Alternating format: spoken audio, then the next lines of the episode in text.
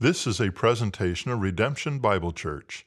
For more information, please visit our website at redemptionbc.org. And we continue our series, uh, Distinctives, by looking at eight distinctive character traits of us both individually as followers of Jesus and collectively as a body of Christ. And this morning we look at the distinctive of service in our text, Matthew chapter 23, verses 1 through 12. We see the act of service around us every day. Right? The act of service is tied into our vocations, it's tied into organizations, it's tied into religions. And for some of us, by default, by default, because of what we do or the role we have at home or our involvement in a service organization, we'll answer yes to this question is this is do you serve? Well, of course I serve. I work for a non for profit. I'm, I'm, a parent. Of course I serve. I'm on a missional team. I'm a pastor. Of course I serve, right? All I do is serve, serve, serve no matter what. Got service on my mind. Can never get enough. It's a good question, but it's not a distinct question to followers of Jesus. Because I can take this question to most places and get the same answer to followers of Jesus and non followers of Jesus. And so the question that I want to reflect on this morning, based on our text, a question derived from our text, is not a question of if, but how. Do you serve as a servant of Christ? Do you serve as a servant? Right, sit with this for a bit. Strip away your required acts of service due to your role or position in life right now. Take the things that you have to do, take it away. Ask yourself do you serve as a servant of Christ? Service only makes us distinct when we serve like Jesus, the true servant. For the Son of Man did not come to be served, but to serve. This is the way of Jesus. And so we'll look at what Jesus says about the expression of service, and then I'll share a little bit about our unique expression here at Redemption. But first, Jesus here starts off with exposing hypocrisy. Jesus here is talking to the crowds and his disciples about the scribes and the Pharisees, which were present in the crowd. And so, understand where this t- text fits in the larger picture of Scripture, we zoom out and we zoom back to God's call to his people. Right? God made a covenant to the nation of Israel out of his love and out of his faithfulness to him to be their God and call them to be set apart. Right? God's intention was to use his people to reveal himself. Isaiah 43:10 says this, "You are my servant was talking to Israel, You are my servant whom I have chosen that you may know and believe me and understand that I am He. God chose Israel to be His servants for His glory. And what Jesus is doing here is exposing these Jewish religious leaders whose purpose was to model servantship so others may also know and believe and understand the Lord. Instead, Jesus says this The scribes and the Pharisees sit on Moses' seat.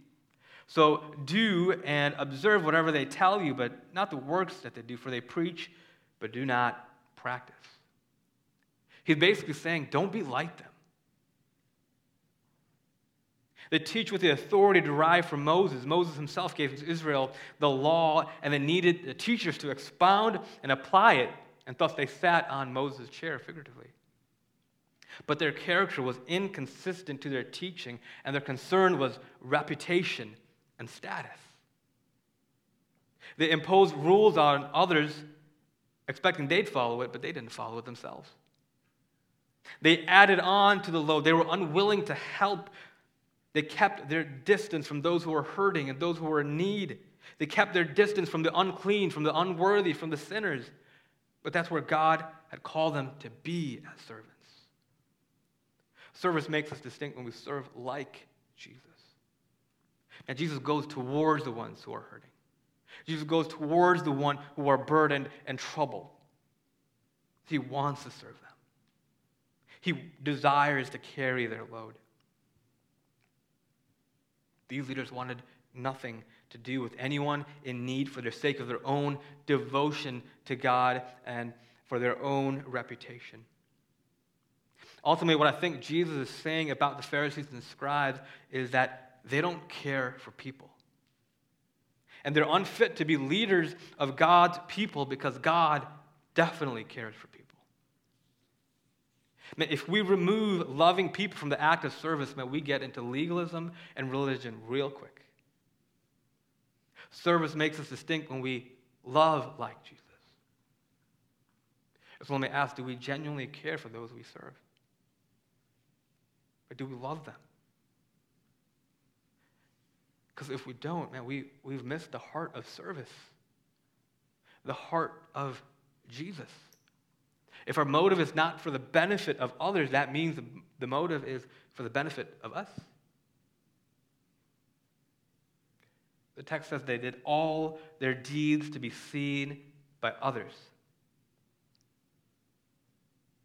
They wear uh, phylacteries, phylacteries, which were small square leather boxes on their heads containing portions of Scripture. I forgot mine at home today, or else I would have been wearing it. And this was based on the command in Deuteronomy where God told them to tie his commands as a symbol on your hands and bind them on your foreheads. Fix these words of mine in your hearts and mind. And so the Jewish rabbis apply these verses literally. Or same things with fringes, they were tassels on the, on the Jewish clothes. And the, and the real issue here wasn't the things, right? Jesus wore this garment. The, the woman who had a uh, discharge of blood for 12 years touched the fringe of Jesus, the text says. The issue was the two words that came after those words broad and long. They did it to show off, to elevate themselves, not elevate God. Their motive was to show off their self proclaimed superiority and righteousness. Right? It's like in the corporate world, right? Dress for the job that you want, not the job that you have. Right? That's why I showed up as a basketball player every day at the hospital. Nothing happened. Nobody got it. These religious leaders, man, they dressed up for spiritual perception, for the perception that they wanted others to believe to show off their righteousness, their prestige, their holier than thou-ness. And Jesus exposes their hypocrisy in these religious leaders. Don't be like them.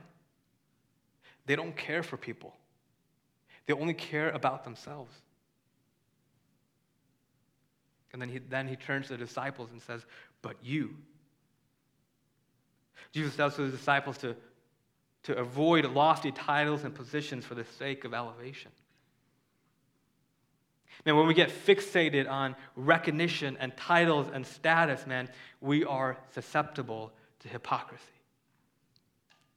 It can get into our heads, it can puff us up. And this is especially true for leaders in the church. And yes, I'm literally preaching to myself right now.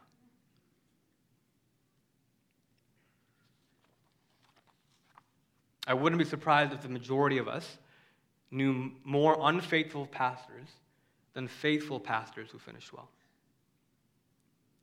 And this scares me as much as it disheartens me as a pastor. Adding pastor to a name doesn't automatically elevate that person over others.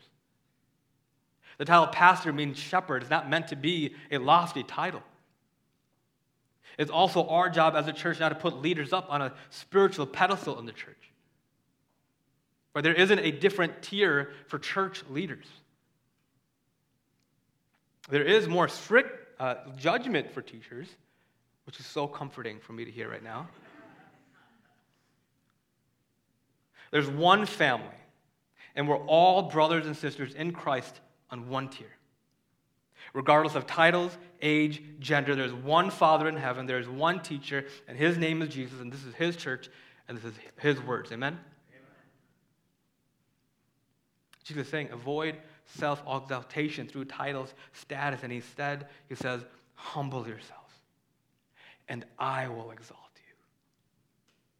After exposing the hypocrisy of these leaders, he now says, I will exalt those who are humble. I will exalt humility. The distinctive of service is an outward act where it may be seen by others, but to serve as a servant of Christ requires inward humility for no one to see. Whoever humbles himself will be exalted. And the exalting part, and that's God's business. Let him worry about that. That's his work. Let him take care of that. Four centuries earlier, before Jesus proclaimed these words, Plato, the Greek philosopher, asked, How can a man be happy who is a servant of anything?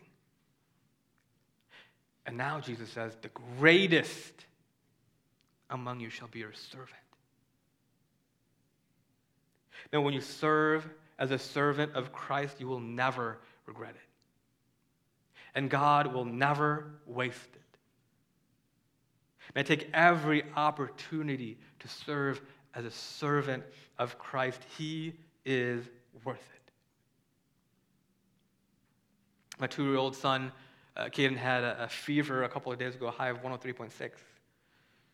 I stayed home that day, and uh, what he asked me throughout the day was, Dada, hold me. Hold me. And so I held him every time that he asked, as much and as long as I could. I still do that in general, but when he was sick, especially, I do that. Because I know as he gets older and more independent, the day is coming where he doesn't need to be. Right? It's that saying, you never know when's the last time you pick up your child.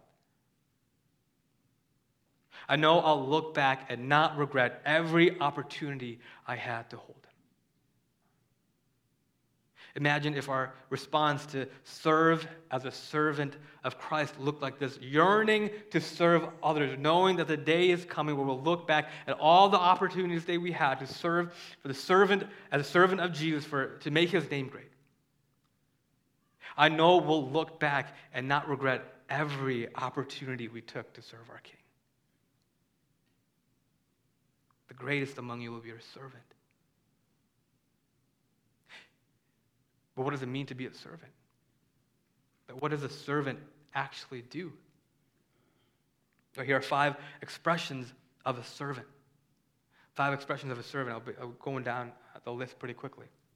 Number one, a servant seeks the glory of the Lord above the glory of others. Galatians 1:10 says, "For am I now seeking the approval of man or of God? Or am I trying to please man? If I were trying to please man, I would not be a servant of Christ.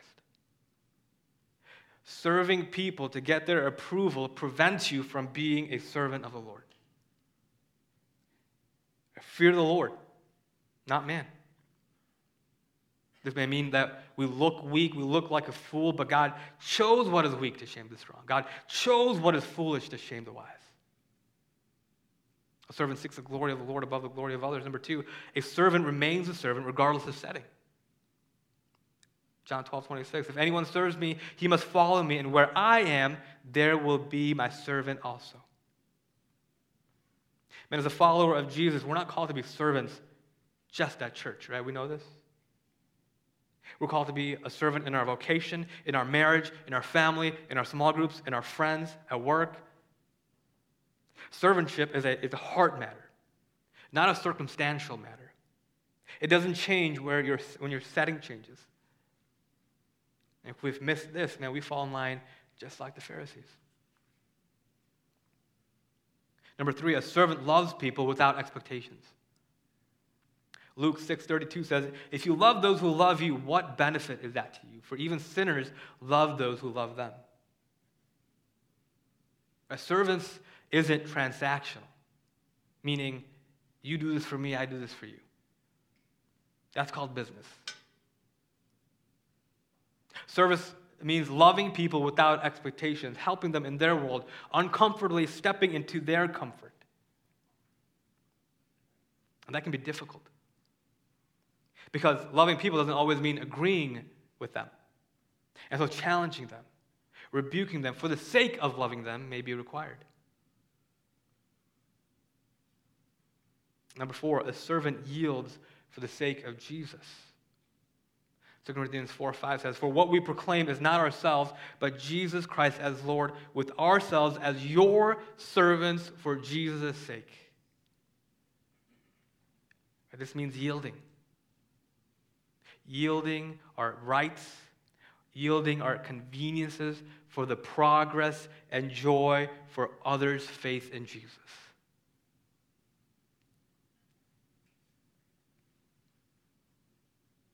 Number five, a servant grows in humility through the repentance of sin. 1 Peter 5 6, humble yourselves, therefore, under the mighty hand of God, so that at the proper time he may exalt you. And humility without repentance, genuine repentance, is just us trying harder in our strength versus the Holy Spirit transforming us. Why do we serve as a servant of Christ? And as you reflect on this question, I want us to make sure the why behind this. Right, my aim this morning wasn't to force you or trick you into serving here at the church. Full disclosure, I want you to serve here at the church. when Jesus says, the greatest among you will be your servant. He radically flipped the logic of what greatness consisted. Not what service a person receives, but what is given. He was revealing his servantship. But how did he do this? His life and death demonstrated his servantship.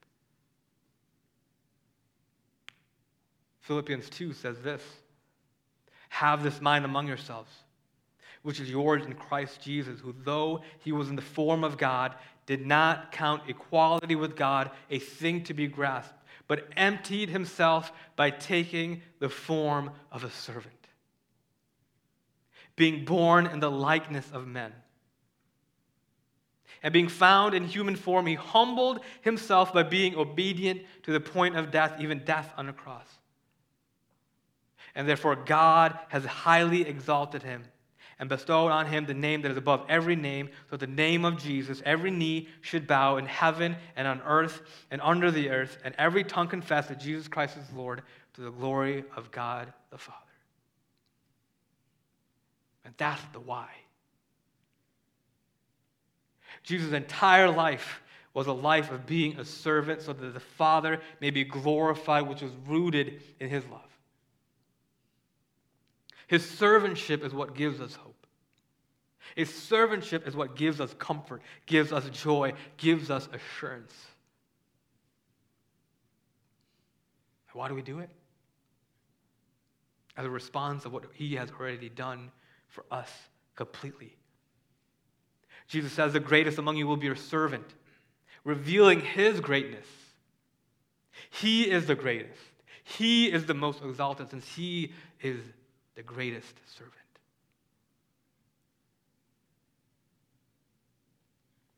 Now, knowing why, I want to take a few moments of our unique expression of service here at Redemption. This is the part where I trick you to serve on a team now. But I want you to be open to maybe where God may be calling you to serve. Not because I'm asking you to do it, because He has done it for us already. One of the ways is through our missional teams. Right? Let's focus on our Sunday service, the primary focus on getting us ready for this. We've got a production team that serves us. Right? They run the sound and media during service. Right? They are the, uh, the referees of the missional team. Right? In a sporting event, the job of the referee is not to be noticed, but still do their job. Right? Nobody notices them, which means they're doing a great job. Except now when I'm you know, giving them attention right now. So. The worship team, using their talents to lead us in worship and, and guide our focus to Jesus. But what a privilege it is. We got the welcome team, and the mission of the welcome team is this we want every person that walks into our building to be noticed, acknowledged, and welcomed. Every person. is so important that we notice each other, we acknowledge each other, we welcome each other. They get us ready for Sunday. They, they get our communion ready. They put out donuts. They greet. They do security for us and make sure that we're safe. We got Redemption Kids. The mission of Redemption Kids is this we want every child to feel safe, acknowledged, and loved. Every child. I got a rule that um, I serve downstairs with the kids once a month. And the rule that I made up because I want to serve downstairs with them. I want to do it more, but then Ash told me, nah, not too much. We're not just taking care of kids downstairs. It's just not daycare. We're teaching them about Jesus and loving on them. We want them to be here. We want them to be loved. We want to know their names so that we can acknowledge them. We want them to feel safe. Well, this past year, we split up bigs and elementary, and it was doing great. I'm ready to split again. Our elementary. I want a room for the first, second, third graders, and then I want a room for the fourth and fifth graders, right? They're the cool kids. Fifth graders don't want to be with first graders, they're too cool. We've got to split them up. We got the room. The room's not ready at the mess, but I'll get it ready. We have Redemption Youth, a mission to train students in the way of Jesus such that they might remain faithful followers of Jesus forever. Tim, Becca, Tirza is served so faithfully to accomplish this mission. We'll need more volunteers in the future as we grow. And so I invite you to pray about it and let us know in the info card if, if maybe this is something that God is stirring in your heart that we can consider you when that time comes. We've got small group leaders that serve us, where they allow genuine connection and spiritual growth to happen here as a church. Where they open up their lives, they open up their homes for us. We're meeting this month to go over a fall curriculum later this month. We got the pantry, the third Sunday of every month. We get to serve the, the most vulnerable in our community, the, the single parents and the children, where we provide diapers and baby clothes and anything else they need. The mission is to meet their needs. Everything else is a bonus. And there's missional ways. Missional ways that anyone can serve, right? People who have been serving in unique ways that don't necessarily fall into a team, but definitely falls into this distinctive. We have Aaron that comes and does inventory of our pantry once a month. There's a lot of stuff down there, so a lot of inventory. We've got Jeannie that comes and, and uh, once a month packs our diapers so that we have enough ammo when pantry comes. Have Gautier that comes in every week to take the trash out downstairs, to wipe down tables, get our rooms ready for down there every week. Jason and Michelle get us ready to pray, lead us in prayer at 9:30. They're almost, every, they're almost here every Sunday, getting ready. We got Roger asking everyone in Mount Prospect and Des Plaines about quotes for our new roof and, and setting up appointments so that uh, we can meet with them and doing all the lead work. We got Becca and Amrita and Rachel uh, working on a child protection policy. We're creating structure and safeguards for our church to make our church safe, especially for our children, proactively working for us. And so they're asking us the really hard questions for the sake of our kids. There's no, there's no overkill in safety and protection of our kids. And so they've been working really hard to do that, to make sure this is a safe place for everybody. This is our expression of service. And I'm sure I've missed a few, so apologies about that. But also for me, this is what it means to be the church. Serving one another for the glory of Jesus. Serving not in a transactional way, but to give.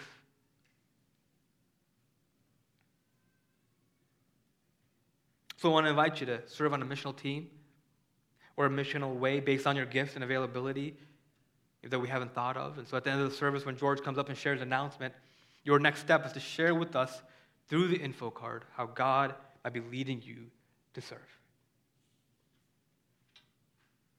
And today we're installing one more team, one of the two offices in New Testament in the local church deacons. Where the Greek word diakonos is almost always translated to servant, but in a narrow sense can also be translated to the word deacon. The role of a deacon is to assist in the needs of the church and those in need outside of the church, rooted in compassion and mercy. It's to steward our resource, resources, to aid in the work of service through logistical and material support, and to support the ministry of the elders by enabling elders to focus on shepherding while relieving practical needs of the church. And as elders, man, we've prayed about this and for this as we've had certain lanes or areas of focus that we needed as servants for the sake of a healthy church and healthy leaders. Speaking of healthy leaders, man, there's been weeks where it was really difficult for me to get to your prayer requests due to all these other things that were on my plate. Man, if I'm not able to pray for my church, as a pastor, man, I'm doing something wrong. We're doing something wrong. And that's where we see in Acts 6 where the disciples appointed people to be over certain responsibilities so the ministry of the word wasn't neglected. Not because those other things were less, it's because those things were important. And so I really believe this is a healthy step, a healthy direction for our church. This is a good thing. And so at this time, I want to invite Sarah, Amrita, Janice, and Jared to come up, along with Dan, one of our elders. Sarah, Amrita have been uh, serving the church through hands and feet, where uh, they started up the pantry almost two years ago. And they've been leading us so that we can practically show mercy and compassion to others. Janice, using her finance and business background, has been taking over functional responsibilities of the church that we need, like property coverage, or certain liabilities, working with our vendors of the church. Jared's been taking over responsibility of stewarding our building we've been given, right? It's an old building, it's a big building, but it's God's building.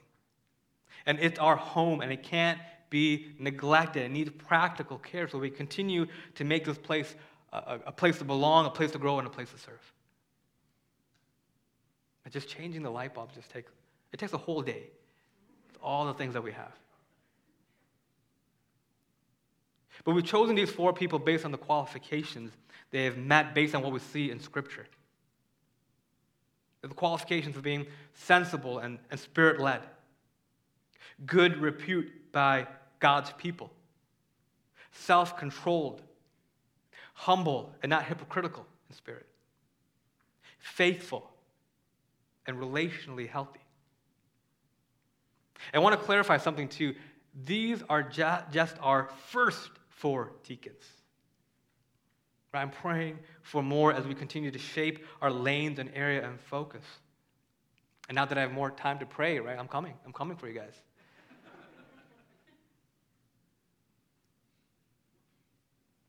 And so at this time, I'm going to ask Dan to pray for these four as their commitment in serving in this manner to our church, to ourselves.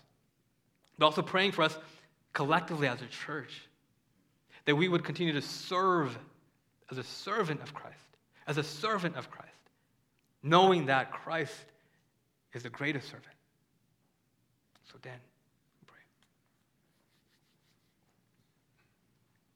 Father, we humbly come before you, knowing that this church is your church. Lord, everything we do, we do for your glory. Yes, we want to do it with excellence. We want to have programs that excel. We want to have a church that is well taken care of, not for our glory, but for yours, Lord. And Father, it's the same with us as the people in this building, that it's not just a church for us to be safe in. Yes, that's part of it, Lord but we want to be able to grow as a disciple in you, to be able to reach out to those as family members, friends, neighbors, people at work. Father, we're so thankful for that. We're thankful for the opportunity we have here and to steward it. And Lord, we want to continue to be those faithful servants. And Father, as we think of the, the deacons behind us,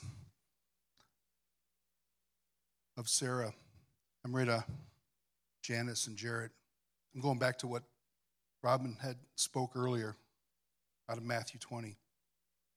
But whoever would be great among you must be your servant, and whoever would be first among you must be your slave, even as the Son of Man came, not to be served, but to serve, and to give this life as a ransom for many. Father, I pray for these faithful servants. I pray for those that them that they will continue to grow their passion for you, Lord. That you will be number one in their life. Lord, we know that they didn't petition or or apply for this. Lord, you made their light shine as a desire to serve you and you alone. Father, so often, as Robin spoke earlier, we don't want to be that person that is um, a hypocrite, that's doing it just for the glory of their self or for a position, but to serve you, Lord, because we know through that there is such a huge blessing that we do receive. And by not doing it that way, we lose that, Lord. Father, I pray that they will have a passion to continue to serve the people they are serving within this church and outside these walls. Lord, I'm so thankful for, for their hearts to do this. Father, you know them intimately, and you know how hard it was for them to even walk up here and to be put in front of you. It's not what they strive to do, their heart is to serve others. Father, I pray for us as a church.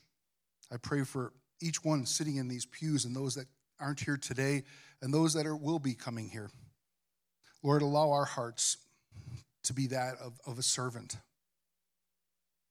to put ourselves behind others, even in times when we don't feel that's where we should be in ourselves, but knowing in the Spirit that that's where we should go. Lord, we're so thankful for the opportunities we have to, to do that. Father, I pray for each one of these family members sitting here, Lord, that you will continue to grow in their lives to become greater disciples of Jesus Christ. Father, we're thankful for the opportunity we have. We give all of this to you. In your son's name we pray. Amen. Thanks for listening. For more audio content and information about redemption, please visit our website at redemptionbc.org.